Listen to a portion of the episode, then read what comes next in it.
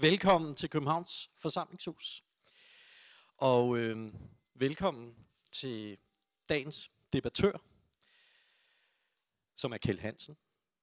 Og dagens spørgsmål, som vi har stillet dig, er ikke, hvad er et Danmark uden mink, men hvad er et Danmark uden svin?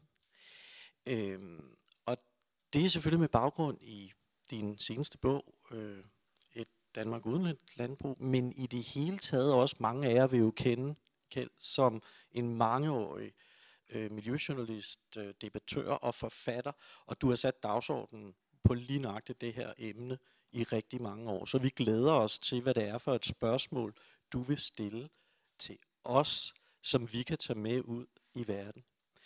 For Københavns Forsamlingshus, det er et fænomen, øh, hvor vi sætter de aktuelle spørgsmål til debat øh, med et oplæg på 27 minutter. Og så er det, at I får spørgsmålet, som vi alle sammen kan tage med ud til dem, der ikke er her i dag, og snakke med venner, familier, kolleger om. Det er et samarbejde øh, mellem Grundtvigs Forum, øh, Forum København, SUKA, Storkøbenhavn og Danmarks Biblioteksforening. Og vi er rigtig glade for, at I er kommet. Godmorgen og velkommen til dig, Kjeld. Vi glæder os.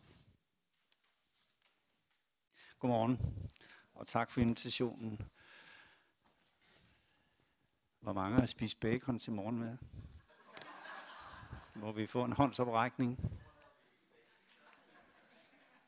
I er blandt venner, I behøver ikke sidde og putte med det. Hvor mange har spist bacon til morgenmad? Ikke en eneste. Ja, så kunne det jo tyde på, at vi godt kunne klare os uden svin i Danmark, hva'? Det er jo et af de argumenter, man ofte hører, jamen hvad vil I leve af, hvis ikke vi skal have 32 millioner svin om året? Noget kunne så tyde på, at vi nok kunne klare os alligevel. Og ved I hvad? Jeg har taget en pakke med. Og det er jo sådan set hovedpersonen i, i morgens foredrag, svinet. Tulip Bacon Randers, den originale bacon. Siden øh, 1912 har bacon-specialisten lavet det her fantastiske produkt, som jo er kendt verden over, ikke? Danish bacon. Og så skal I bare se løjer. Nu beder jeg lige dig om hjælp, ikke? Kan du se, hvad der står der? Hvem kan det?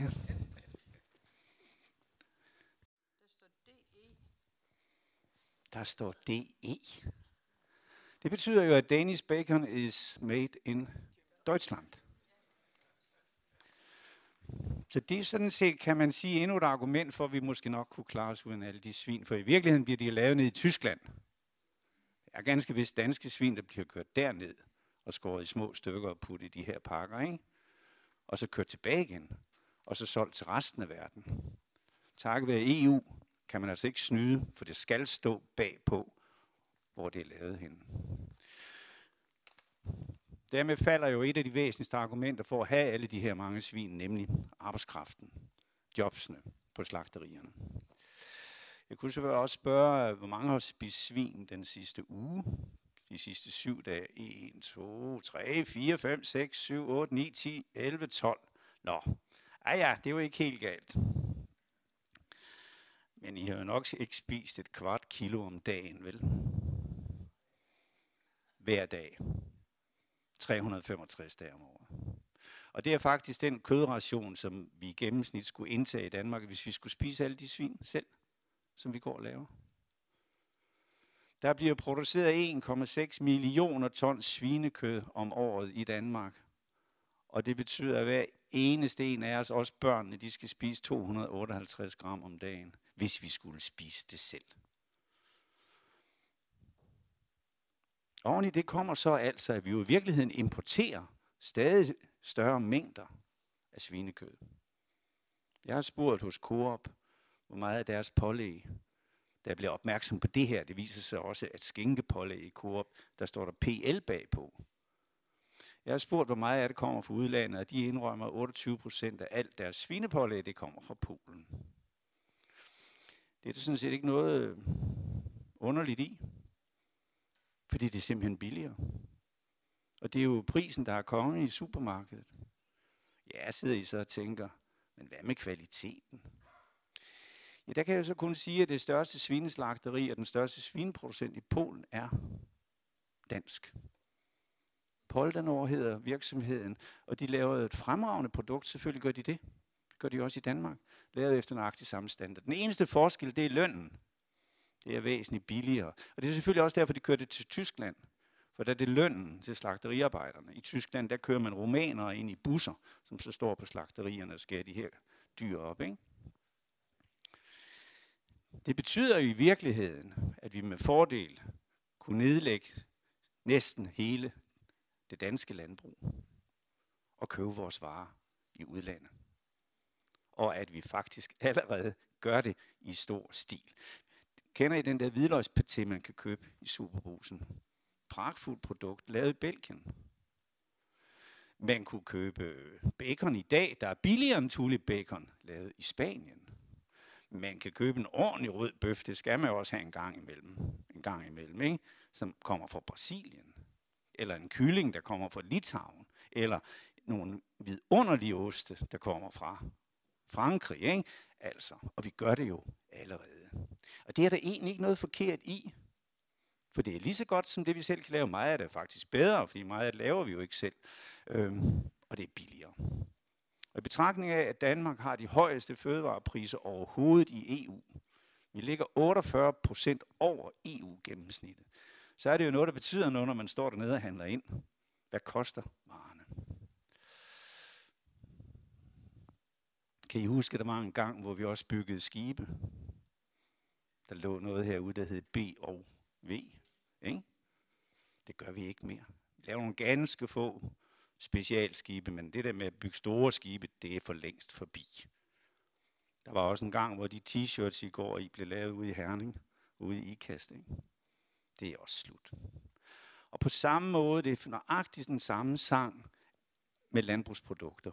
Produktionen rykker hele tiden i, i vores del af verden, rykker den østpå, rykker hele tiden til de lande, der har en billigere arbejdskraft end os. Og der er jo også et eller andet underligt ved, at højt uddannede danskere står og laver noget så banalt som flæsk. Altså helt ærligt, det er faktisk ikke ret svært. Jeg har selv grise, så jeg ved, hvad jeg snakker om. Ikke?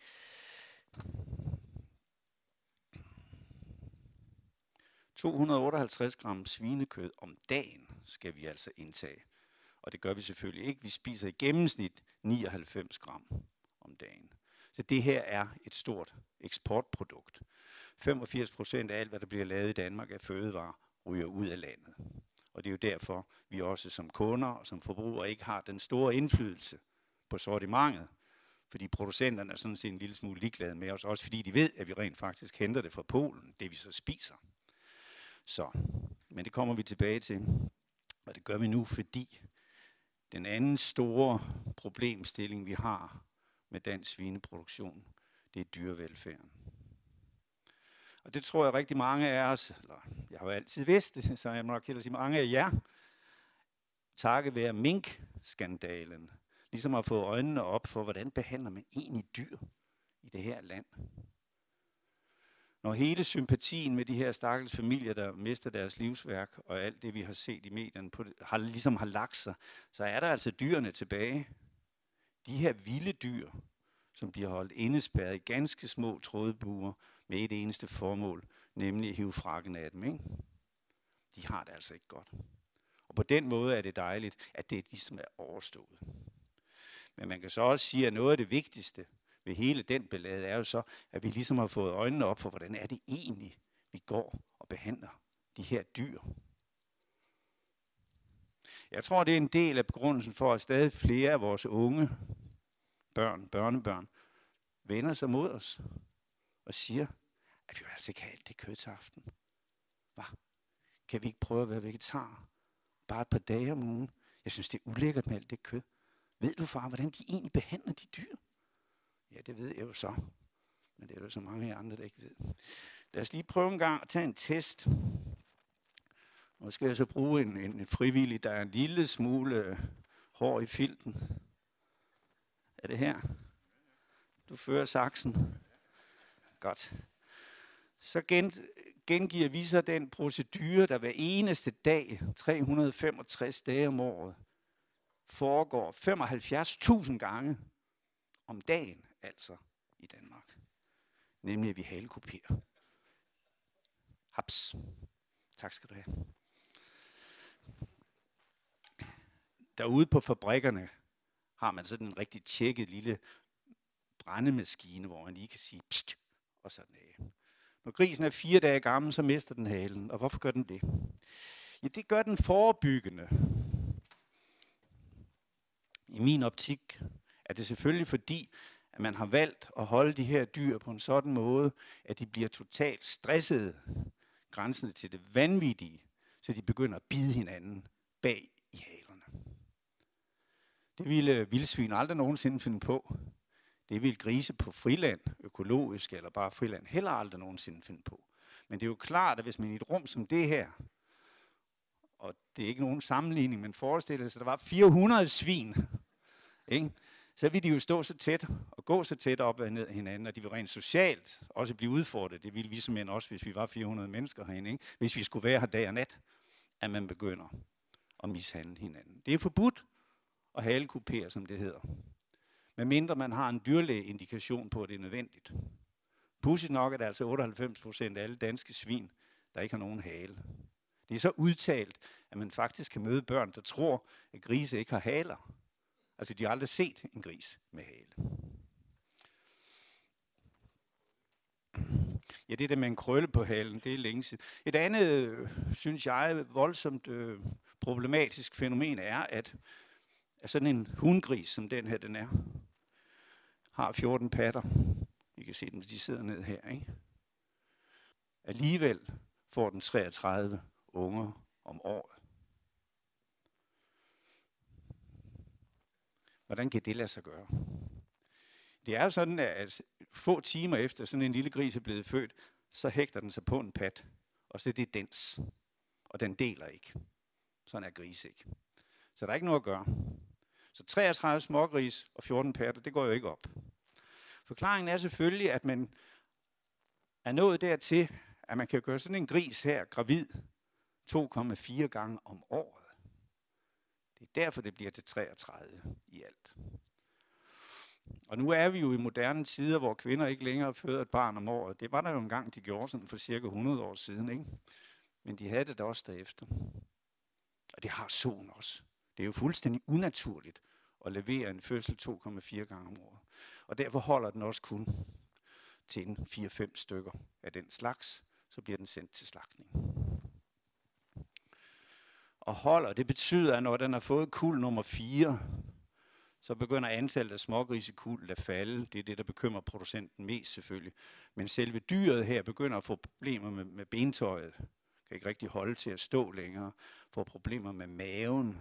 Rent faktisk har man noget, der hedder mavevrid, hvor selve mavesækken begynder at dreje sig og den får problemer med hjertet.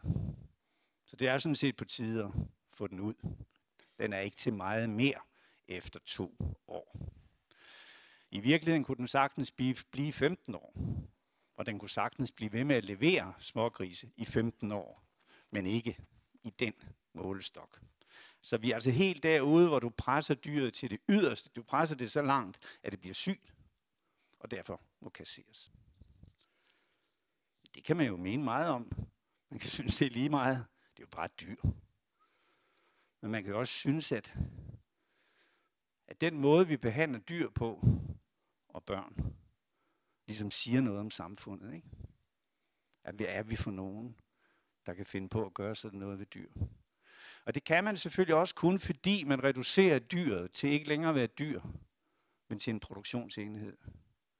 Og det er faktisk ikke så svært, fordi hvis man har 2.000 søer som producent, ja, så kan man jo aldrig nogensinde nå frem til at se dem i øjnene.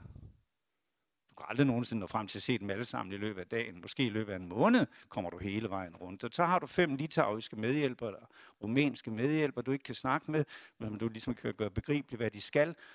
Ja, og de får vel kigge lidt til det. Men det hele bliver ligesom reduceret ned til noget mekanistisk. Der er ikke længere nogen form for sjæl i det så er det til at holde ud. Men ellers vil man nok selv blive sindssyge. Det sidste, det er økonomien. Det var lidt interessant, fordi det, det hele handler om, eller grunden til, at Michael har, Michel har inviteret mig, det er selvfølgelig den her bog, nu kommer der lige en reklame, ikke? der hedder Farvel til Dansk Landbrug, der ligger en brochure derude. Øh, da jeg sad og researchede den sidste år, den kom faktisk fra præcis et år siden i november, men da jeg sad og researchede den, finder jeg på et tidspunkt i nogle EU-statistikker, noget jeg selv synes var et pudsigt sammenfald. Jeg sidder og roder, og så opdager jeg, at øh, Holland og Danmark har nøjagtigt samme størrelse. Næsten på hektaren. Altså det er to lande, der er lige store. Og vi ligger jo ikke så langt fra hinanden, vel, at vi kan sige, at, at der er den forskel. Der er altså 17 millioner hollændere og 5,8 millioner danskere. Det er jo markant. Til gengæld, så dyrker vi jo altså 62 procent af areal. 62, altså to tredjedel af Danmark er dyrket af landmændene. Det er der ikke nogen andre lande i verden, der er. Heller ikke Holland. Der er det nemlig 48 procent. Og så kommer overraskelsen. Da man så ser, hvad der tjenes på eksporten, 92 milliarder kroner i Danmark, og det kan man jo så sidde og fundere over. Er det meget, er det lidt, eller hvad er det? Men det er sådan set ligegyldigt, fordi det, der var det interessante her, det var, når man så vender brikken på Holland, så ser man pludselig, at hollanderne eksporterer for syv gange så meget som os fra et areal, der er noget mindre. Og det synes jeg godt kan farve. Også en almindelig husmor. Altså, hvad er det for en måde at tjene penge på, ikke? Eller rettere, bruge to tredjedel af landet, og så kan de ikke engang tjene penge. Hvad? Jamen det der, burde da være genstand for stor kritik, og det er det så også. Forklaringen er selvfølgelig, at hollænderne meget tidligt, måske for flere århundreder siden, har besluttet sig for udelukkende at producere noget, der koster kassen. Så skal man ikke lave så meget, vel? Og de fleste af jer, der har have, eller har en altankasse, vil vide, at går man ned i Coop og køber fem tulipanløg, så skal de dele med at have 30 kroner for dem. Det er sgu en god forretning, helt ærligt. 6 kroner for sådan en løg, ikke? De laver dem jo i, formentlig i milliardvis, ikke? Hvorimod, hvis man køber flæsk, så kan man få et kilo for 30 kroner. Vi har en strategi, der går på at være verdensmestre, det er vi, i at producere vildt meget af noget, der er smadret billigt. Og det er klart, det kan man jo godt have en form for forretning på, ikke? men man skal jo hele tiden producere altså enorme mængder når det er billigt, for at tjene penge på det. Bagsiden af medaljen skal vi lige have med. Og jeg skulle lige sige det her med de 92 milliarder. Svinene, altså eksporten af svinekød, som i dag helt overvejende går til Kina. Fordi kineserne fik for, øh, for et par år siden et udbrud af det, der hedder svinepest, som gjorde, at halvdelen af deres egen svinebesætning, omkring 150 millioner svin, måtte slås ihjel. Så i de her år er det Kina, der suger svinekød ud af verden. Kina er Europas største kunde. Altså hele EU er omdannet til en kæmpemæssig svinesti for kineserne. Det bliver så ikke ved, fordi kineserne er i fuld gang med at opbygge deres egen produktion selvfølgelig igen. Og den dag, de er på omgangshøjde, ja, så har vi et problem, fordi så skal vi godt nok til at spise flæsk. Prøv at se, om I kan huske det, når tiden kommer. Jeg kan se på hårfarvene, de fleste af jer har en fælles erindring med mig, om dengang der var noget, der hed Gris på gaflen. Karolines køkken. Måske er der også en af anden, der deler den samme uhyggelige oplevelse, som jeg havde som stor dreng. Da jeg kommer hjem og skal have aftensmad, og så skal vi have svinekoteletter i ananas. Ikke? Jeg ved ikke, om I kan huske det. Ja, hun gjorde det kun én gang, min mor. men, men jeg siger jer, det var noget af et chok. Og det var jo ikke udtryk for opfindsomhed eller innovation eller et eller andet andet positivt. Nej, det var jo selvfølgelig, fordi vi stod og vaklede mellem de seks og de syv, de stod, de handelsblokke, der fandtes dengang, ikke? Øh, og gik og ventede på, at englænderne skulle beslutte sig, så vi sammen med dem, det var vores største kunde. Og, og samtidig producerede vi mere og mere flæsk. Vi kunne simpelthen ikke sælge det. Og hvad var så mere nærliggende for landbrugsrådet, at begynde at proppe det ned i gavet på os? Og det var rent faktisk det, der foregik. Det var derfor, de lavede de kampagner. Og det var jo der, vi lærte at spise flæsk til hverdag. Før den tid var en flæskesteg noget særligt. Man fik nogle gange om året. I dag, ja, der er jo mennesker næsten, der spiser det hver eneste dag. Ikke? I hvert fald en gang eller to om ugen. Kommer til at ske igen, når kineserne de siger nej tak. Ikke? Fordi så står vi der igen med et kæmpe bjerg flæsk. Og det er altså en alvorlig sag, og det er det jo blandt andet, fordi der er en bivirkning ved det her. Og bivirkningen er jo, at forudsætningen for at lave de her 32 millioner grise om året, det er jo, at de skal have noget at spise. Det er logik, selv for svineproducenter. Men hvor kommer det fra? Ja, det kommer jo fra de danske marker. Og grunden til, at vi er det hårdest opdyrkede land i verden, at to tredjedel af Danmark er under plov, det er jo, at 85 procent af alle marker, de laver foder til svin. Og ikke spor andet. Byg, ved, hvor opfindsomt er det lige? Hvor god en forretning er det lige? Og bruge omkring halvdelen bliver det så af nationens areal til at lave svinefoder. Billigt svinefoder. Amen, det må vi da kunne gøre bedre, skulle man mene. Med den regning, eller med det fænomen, følger jo selvfølgelig, at de her dødsens effektive danske landmænd, de er blandt verdens mest effektive. De tømmer jo landskabet for alt andet end svinefoder. Sådan en hvedemark i dag, en, en konventionelt drevet hvedemark, den rummer jo ikke andet end hvede. Der er ikke en sanglærke. Der er ikke en bille, der er ikke en mus, der er ingenting andet, og det er jo også hele ideen, en hvede. Men det gør så også, at landet bliver fuldstændig forarmet. Og det er jo det, der er sket. De sidste 40 år er Danmarks natur røget i bund. Og det er den, fordi vi tillader stadigvæk, at to tredjedel af landet bliver brugt til at lave svinefoder. Og vi gør det mere og mere effektivt. Vi sprøjter det, og vi gøsker det, og vi pløjer det, og vi harver det, og vi hamrer løs på den her jord på en sådan måde, at alt andet end det, der skal være der, nemlig fodret, forsvinder. Vil det ikke være bedre at gøre noget andet? Og det er jo sådan set det, jeg godt vil lægge op til debat om. Jeg kan nævne for som lidt inspiration, at hollænderne, som jo i mange år lå og konkurrerede med os om at have den største svinebesætning og have den største svineeksport, de rebede sejlene for tre år siden. Og de indførte en statsbetalt ordning, hvor man opkøber svineproduktioner. Omkring 500 hollandske producenter har indtil videre meldt sig, og ambitionen er at reducere den hollandske svinebesætning, altså den stående bestand, af halvanden million dyr. Det er ikke for sjov, og det er heller ikke af et stort grønt eller blødende hjerte, at hollænderne gør det. Det gør det, fordi EU ånder dem i nakken på grund af nitratforurening. Men det er sådan set lige meget, at de har vist, at man faktisk godt kan skrue ned for svineproduktion. Og med de ord vil jeg så godt åbne debatten. Værsgo. Det er en tilføjelse. Der er rigtig mange hollændere, der er land, har købt landbrug i Danmark. Hvorfor nu det? Det er fordi, de ikke kan få jord i Holland, men her hos os. Og så producerer de svin i Danmark. De fleste hollandske bønder er nu altså mælkebønder, men øh, ja. Ja, nu kommer jeg jo fra Esbjerg, så jeg kender dem jo godt dernede. Ja, det er søde mennesker bestemt, og meget flittige, øh, og hele vejen ned gennem marsken, der, der har de deres store gårde, og det er altså mest mælkebrug. Ikke? Jeg tror, man mener, at omkring 11 procent af landmænd i Danmark er hollænder. Og du har helt ret. Det er simpelthen, fordi jorden i Holland er for dyr, og den er for knap. Så rykker de her op, hvor det er langt mere liberalt. Ja, tak.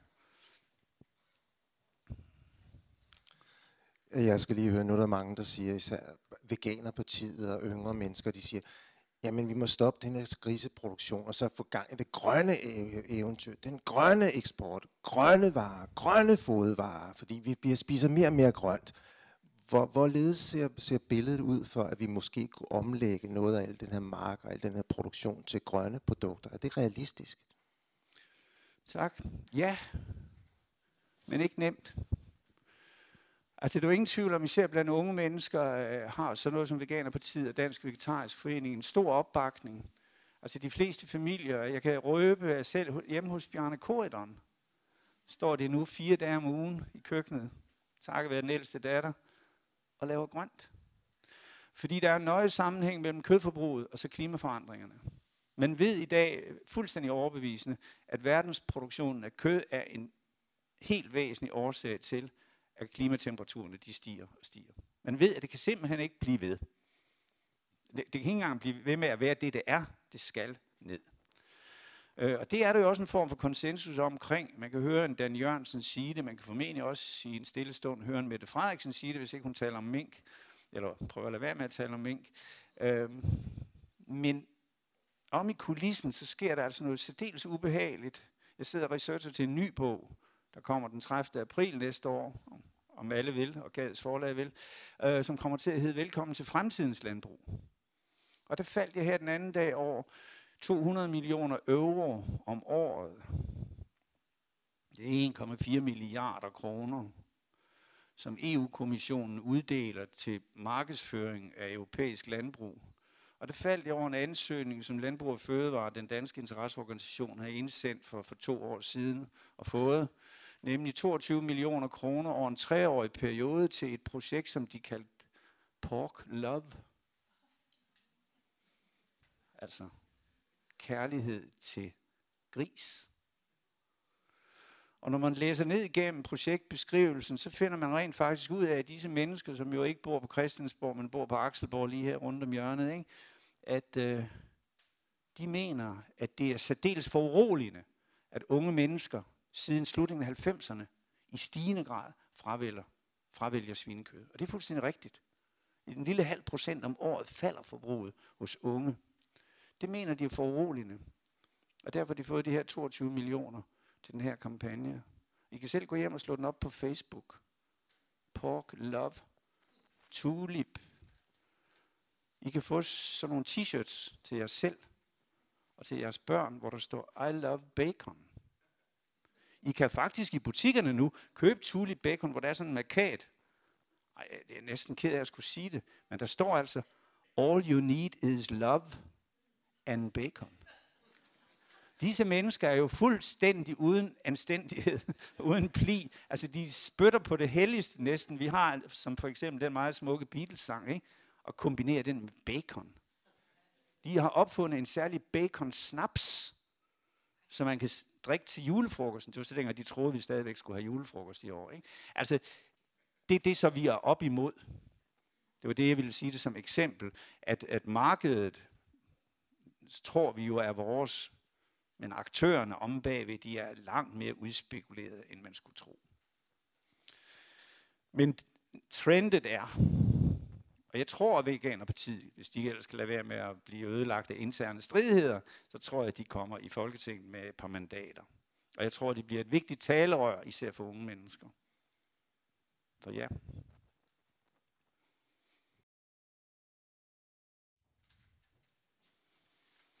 Det er ikke nødvendigvis så savligt, men du sagde, synes jeg, til indledning, at du også selv havde grise. Hvad bruger du dem til, og hvordan øh, behandler du dem? Ja, altså jeg har jo selv på god gammeldags vis giftet mig til en gård. Jeg er overhovedet ikke landmand, jeg er fiskesøn fra Esbjerg, men jeg blev så forelsket i min kone, at jeg sagde ja. Så vi flyttede jo hjem og købte gården, så vi har 25 hektar. Og jeg har hele tiden ment, at den skulle vi så drive selv, og jeg har haft stor fornøjelse af det, og har stor fornøjelse. Jeg elsker at pløje for eksempel, især når det ikke er mere end 25 hektar. Det tager en 3-4 dage, og så er det klaret. Ikke? Øh, og så på et tidspunkt blev vi enige om, at vi skulle prøve at have grise. Ikke? Og når jeg siger, at vi har grise, så har vi altså tre af gangen. Ikke? Værre er det ikke. Men vi har prøvet at have en så, og det var en kæmpe oplevelse. Der var min datter 10 år dengang, og det var måske også lidt for hendes skyld, jeg gjorde det. Jeg købte en så, som var ordnet, eller ifaret, hvad det nu hedder, som var gravid. Fru, fru Jacobsen blev hun døbt af en eller anden grund. Og hun gik selvfølgelig på friland og havde en hytte nede i marken. Og der sidst i maj det år, det er jo sådan en 15 år siden, en af de der varme, varme dage, der begynder hun så at gå og samle græs. Den her kæmpe sol går hun og bider store tårter græs af og slæbe ind i sin hytte. Så er vi jo godt klar over, hvad der var optræk til. Og i løbet af dagen får hun lavet den yndigste grønne seng, og næste morgen lå der 13 smågris hos hende. Hun lagde sig så på en af dem, men så var der så 12. Og det havde vi enormt stor fornøjelse af, enormt stor glæde af. Siden der har vi lavet, så jeg køber så tre smågrise, så opfodrer vi dem selv, og så slagter vi dem og spiser dem. Forærer dem væk, sælger dem til venner og bekendte. Ikke? Og vi gør det jo i høj grad, fordi jeg er nået frem til, at som kødæder, så skal jeg i hvert fald vide, hvad der alle spiser. Og jeg har prøvet at markedsføre det slogan derhjemme, at øh, du må kun spise kød, som du har set i øjnene. Det, det kan lyde lidt smart, men, men det har jo den, synes jeg, ting i sig, at man kan stå inden for produktionen. Det dyr har haft et ordentligt liv. Jeg har også får. Og en årgang havde jeg også en ko og en kalv, men det droppede jeg, fordi det skulle for besværligt. Sådan en ko, der, når hun ikke gider længere, så går hun jo bare. Altså gennem hegnen, ikke?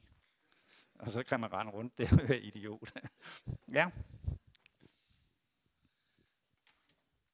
Ja, men øh, jeg vil godt bore lidt mere i det, fordi de, den argumentation, du bruger, handler jo i høj grad om dyrevelfærdsmæssige og økologiske og økonomiske argumenter.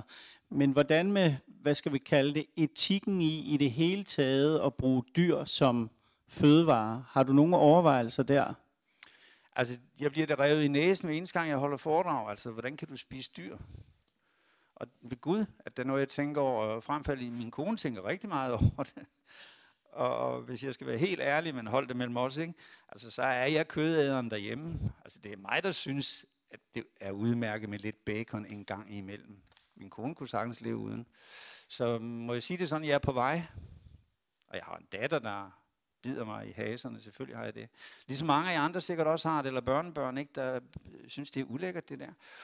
Mm, jeg er en lille smule afsmag, hvis man bliver for heldig. Forstået på den måde, at øh, vi står altså i en transition, en overgang, vi er jo på vej mod noget. Det minder meget om dengang med rygningen. Kan I ikke huske det? Da jeg gik på Journalisthøjskolen, der var vi jo nødt til at bede om at få vinduerne åbnet i timerne. Fordi ellers kunne man jo ikke holde ud at sidde der og ryge. Altså, der var ingen af os, der, der, ingen af os, der havde den tanke, at man kunne lade være. Altså virkelig. Og de der stakkels, især pigerne, der ikke røg, ikke, der sad der, jeg har tit tænkt på det bagefter, når de kom hjem fra skole, så måtte de jo gå i bad, ikke? fordi de havde, så som passiv ryger kom det jo til at lugte. Ikke? Og så lige, altså der er jo simpelthen ingen, der ryger her, her til morgen, vel? Altså ikke hvad jeg har kunne se. Og Michelle vil jo nok sørge for, at I bliver transporteret ud, hvis I gjorde det, ikke? Fordi, eller at han vil ringe efter en læge, ikke? for der måtte være et eller andet galt. Altså det er jo imponerende. Og jeg kunne også nævne øhm, spiritus på arbejdspladsen. Da jeg begyndte som journalistelev, altså der fik vi øl i kantinen til frokost, det gjorde vi da. Og nogle gange blev vi hængende derovre resten af dagen. Ikke? Den slags er jo også noget go. Og jeg ser for mig, at øh, scener, hvor folk står nede i porten her, og spiser lidt kød sådan i det skjulte. Altså, at det, det, det, det er jo på vej mod at blive sådan, sådan en Jensen bøfhus, 350 grams. Ikke? Altså, hvad for noget? Det er jo ved at blive ulækkert, ikke? Ja. Øh, hvad ser du så øh, som alternativet for dansk landbrug, hvis vi ligesom skal udfase det her? Du får malet problematikken ret tydeligt op, synes jeg. Ikke? Som, så sidder man der, hvad skal hvad så? Ikke? Der er også en eksport, og der er nogle milliarder trods alt, ikke? der kommer ind på kontoen, selvom det ikke er hollandske tilstande. Ja, bestemt. Lige det sidste der, milliarderne. Altså hvis vi siger, at svineproduktionen udgør omkring 30 milliarder om året, så kan man altså ikke engang få en storbæltsbro for det. Man kan lige præcis få en city ring, ikke? og den har vi fået. Så øh, mere er det så heller ikke, og det er 92 milliarder i alt, ud af et års budget på omkring 1000 milliarder. Ikke? Men øh, alternativet er der allerede, og jeg er jo glad for at kunne lave en lille reklame her, fordi i går kom rapporten, og I kan sagtens gå hjem og google den, den dem er der er rigtig interesseret. De seks store danske grønne øh, NGO'er, Naturfredningsforening, Greenpeace, Vegetarisk Forening og på stykker mere, kom med en kæmpe rapport i går fra kød til planter. Hvor de ikke bare sandsynliggør, men også gennemregner, hvordan det skal gøres. Og det man selvfølgelig skal gøre, det er, at man skal stå på den plantebaserede kost og lave råvarerne til den. Det er hestebønder, det er ærter, det er et helt taget bælfrugter. Vi har fået den første fabrik OPP, der ligger i Hedensted, Organic Plant Protein, altså den første fabrik, der tager de råvarer ind og omdanner dem til planteprotein. Og det er alle enige om, at det bliver en kæmpe business. Det er ved at blive det, men bliver en kæmpe business på sigt. Hvor du får nogle helt anderledes dækningsbidrag på din mark, end de her 1,80 kroner for et kilo hvede. Ikke? Så i den udstrækning, økologerne har ligesom fattet, der er rigtig mange af dem, og vi er selv dyrket økologisk hjemme hos mig, og jeg har også prøvet at have hestebønder, ikke, og få 3 kroner 80 kilo, i stedet for 1 kroner 20 for, for korn. Ikke? Øhm, I hvert fald i en overgangsfase vil der være rigtig gode penge i det, frem til at alle andre også finder på at, at, at gøre det samme. Ikke? Men, men så finder vi så nok på noget mere til den tid. Ikke? I stedet for at holde fast ved den her traditionelle. Altså det her med svinene er jo, øh, som jeg sagde, ligesom med, med, med, med, med øh, t-shirts og, og skibsfart eller skibe. Ikke? Det er noget, hvor man kun kan tjene penge, hvis man bliver ved med at presse citronen. Fordi alle andre kan stort set efterhånden gøre det samme, som du kan. Med planteprotein, der, der kunne vi blive spydspidsen, og det er det, de lægger op til der. Ja, jeg kunne lige nævne, altså der er jo, der er jo store begavede tænketanke, der i dag siger, at i 2030 har vi ikke flere køer. Nå, siger man så. Næve, det viser sig, at komad, altså kofoder, kan man fermentere i laboratorier og lave erstatningsprodukter, der er nærmest identiske med kød, og i øvrigt også med mælk, men som kun koster 10 procent at fremstille. Og når det begynder at være sådan nogle tal, ikke, altså så, så, så skal man jo være slem idiot, for ikke at ville være med. Altså det der med køerne, det der med at putte mad ind i en ko, og så lade det blive transformeret til kød og til mælk, det er jo en vældig dyr proces.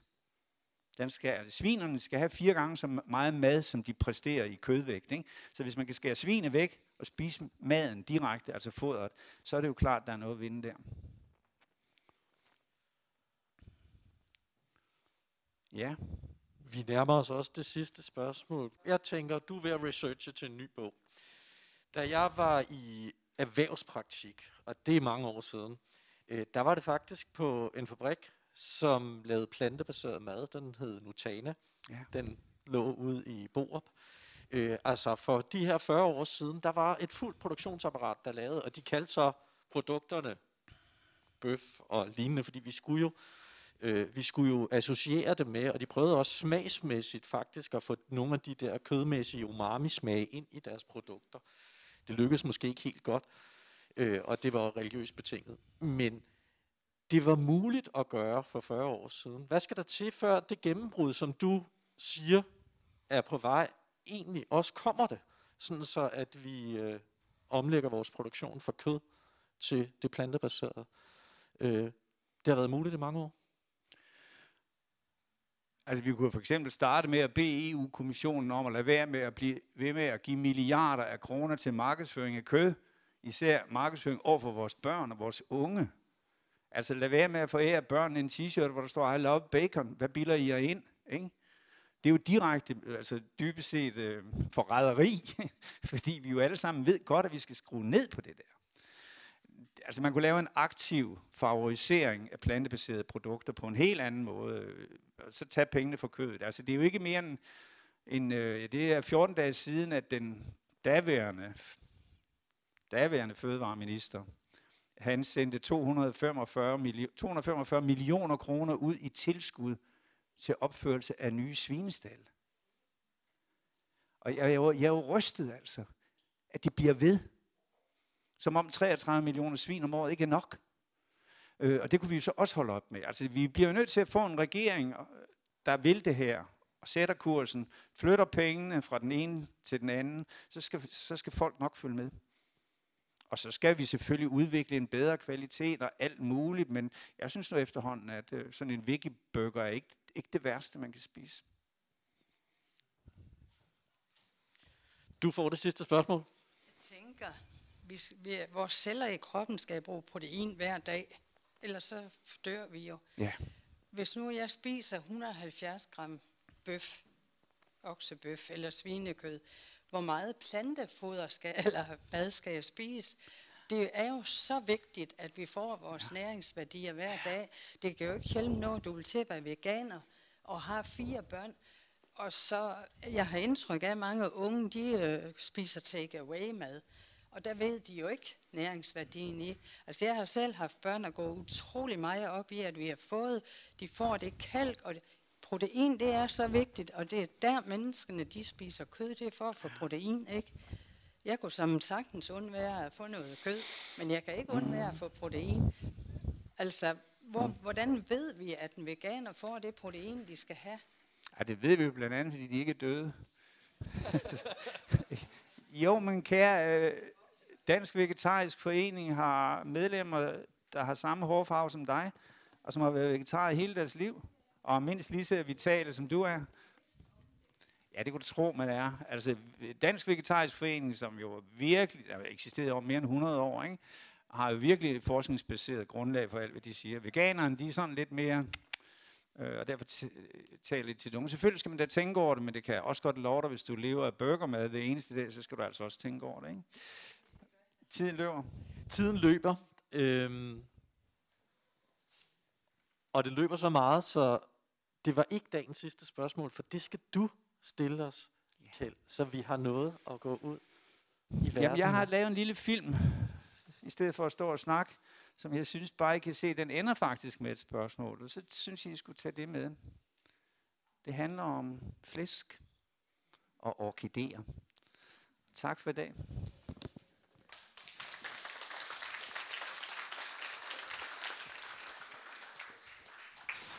Bakkegøveurt er en af de mindste, en af de yndigste, og også en af de sjældneste af de 35 orkideer, vi har i Danmark.